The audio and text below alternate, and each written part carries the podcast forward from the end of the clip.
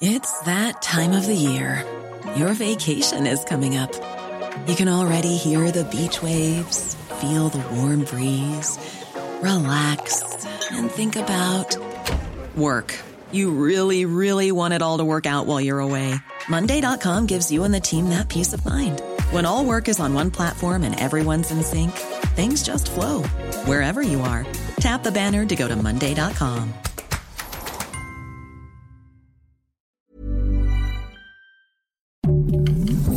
Heraldo Podcast, un lugar para tus oídos. Noticias del Heraldo de México. Activistas y colectivos LGBT han asegurado que el gobierno mexicano ha dado la espalda a las miles de personas infectadas con la viruela símica desde que la enfermedad llegó al país hace cerca de siete meses.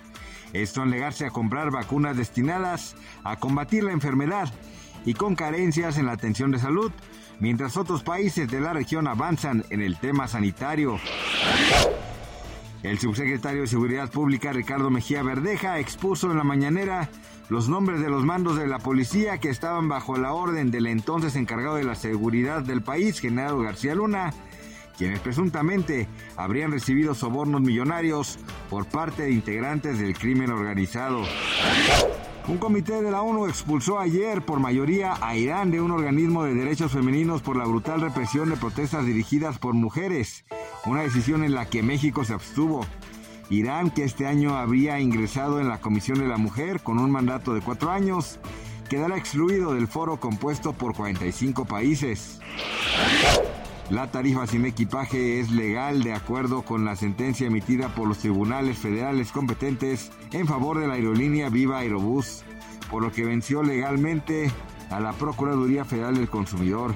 Así la aerolínea de bajo costo subrayó que con esta resolución judicial su tarifa cero, que es aquella que se aplica a los viajeros que no cargan equipaje, se encuentra en su totalidad apegada a lo que estipula la ley de aviación civil.